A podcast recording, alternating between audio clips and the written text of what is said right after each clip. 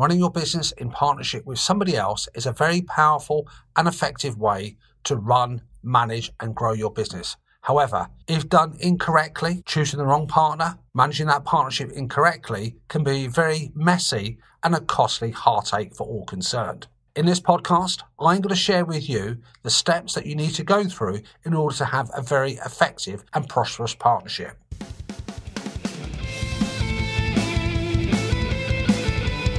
You're listening to the I Hate Numbers podcast with Mahmood Reza. The I Hate Numbers podcast mission is to help your business survive and thrive by you better understanding and connecting with your numbers. Number loving care is what it's about. Tune in every week.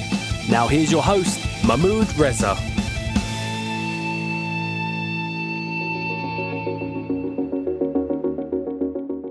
Hi, folks. Welcome to another weekly episode of I Hate Numbers, the podcast with the primary mission of improving your financial awareness, helping you up your money mindset game, help you save tax, make more money, and time. What a fantastic combination we have there. Let's crack on with the podcast. Undeniably, one of the greatest pleasures of having your own business is choosing the people you get to work with. With that in mind, if you're planning to start a business venture with a friend, a family member, or an associate as your partner, then don't assume that everything will be rosy and hunky dory from day one. After all, business partnerships go through rough patches too, just like marriages, just like any form of partnership. So it's important to take certain steps to ensure yours doesn't end in heartache and regrets. Follow these following steps, and your business partnership should work from day one. The first thing is similar values. It's never a good idea to jot down a single word in your plan unless you know beforehand that you and your business partner share the same vision, the same dream, the same goals, the same integrity. A potential conflict where your partner does not share those same goals, core values, and work ethic, for example, can spell disaster. Number two, a pre existing success track record. Now, play it safe. Choose a partner with whom you've had a past success track record and a generally positive business experience. Now, it doesn't mean that choosing the right partner means you've got to have worked with them before or it's compulsory, but you've got to have shared experiences in running a business before. If you don't have those shared experiences in running a business before, do you have similar things that can connect that help you power that way through? It simply means that both of you have got to have a track record going through similar experiences successfully so you can immediately relate to each other's strengths, weaknesses, or limits. Plus, it's good to look for a partner who can handle conflicts like you can, who's achieved similar goals and survived through rough patches just like you.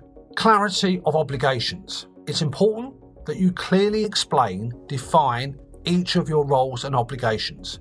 This is going to help you eliminate any potential disagreements resentments, reservations, or conflicts down the line. In fact, by clearly defining each of your responsibilities, the scope, the duties, your customers and employees can also benefit knowing who is responsible for overseeing which part of the business. We don't want that confusion arising. Business structure is also another thing to consider. Now, your business partnership can be forged as a limited liability partnership. It could be a general partnership. Each has got its own discrete set of advantages and drawbacks. So make sure you talk to your business advisor, make sure you talk to your accountant to make sure you both understand and have got your business structure set from day one. So let's recap what we've got so far. Sharing similar values, integrity, visions, and goals. Ideally, a pre existing track record shared experiences that you can both bring to the party helps. Make sure you clearly define what each other's roles and obligations are. Choosing the right business structure from a financial and a risk perspective is also a good thing to do. Let's continue with the rest of the things that we need to go through to have that successful, harmonious partnership. Choose a partner with a complementary skill set. Now, having a partner with complementary skill sets means that you can effectively double your strength as a team. For example, you may be generally shy and somewhat introverted, a tech expert perhaps, somebody who's good at back office functions. You may be looking to start an online business, so you will choose somebody who's got good marketing skills, good sales skills, and therefore that's a good marriage. Think of it like somebody who owns a piece of land. They might team up with a builder who can develop and exploit that piece of land. That's a good combination. Honesty. I can't stress this enough. You need to be dead honest with each other. Sweeping matters under the rug is going to hurt the partnership in the short term and the long term. You need to be able to have those honest and open conversations, be respectful, be kind, but if you cannot share your opinions openly and honestly and ironing out those disagreements, trouble is going to lie ahead. If you are friends, if you do know each other, leave that at the back door. And once you cross that line into your business environment, make sure you treat it as not a hobby, but as a business. Finally, put everything in writing. Now, that doesn't mean that you necessarily distrust your partner, but it produces clarity. Even if your partner happens to be your closest friend from school, somebody that you socialise with on a regular basis, you need to draft the appropriate legal documents and put everything in writing. I cannot stress this enough. If your partner is unwilling to put that in writing, for me, that's a red flag that's going to be raised immediately. These legal documents should have everything from the business structure to how much money each party is going to contribute, how decisions will be made, what happens about resolving deadlocks, how do you resolve disputes, what happens if one party decides to move on, somebody else wants to stay? What happens about bringing somebody else into the partnership? Make sure you've identified those headline items in the beginning and get a framework drawn up at the very beginning.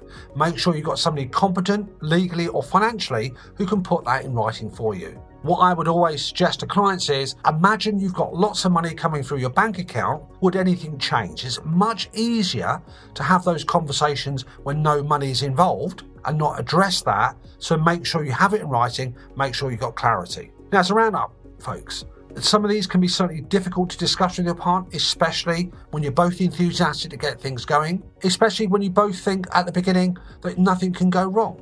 And when I say both of you, remember a partnership can involve more than one person. It could be 20, 30, you decide.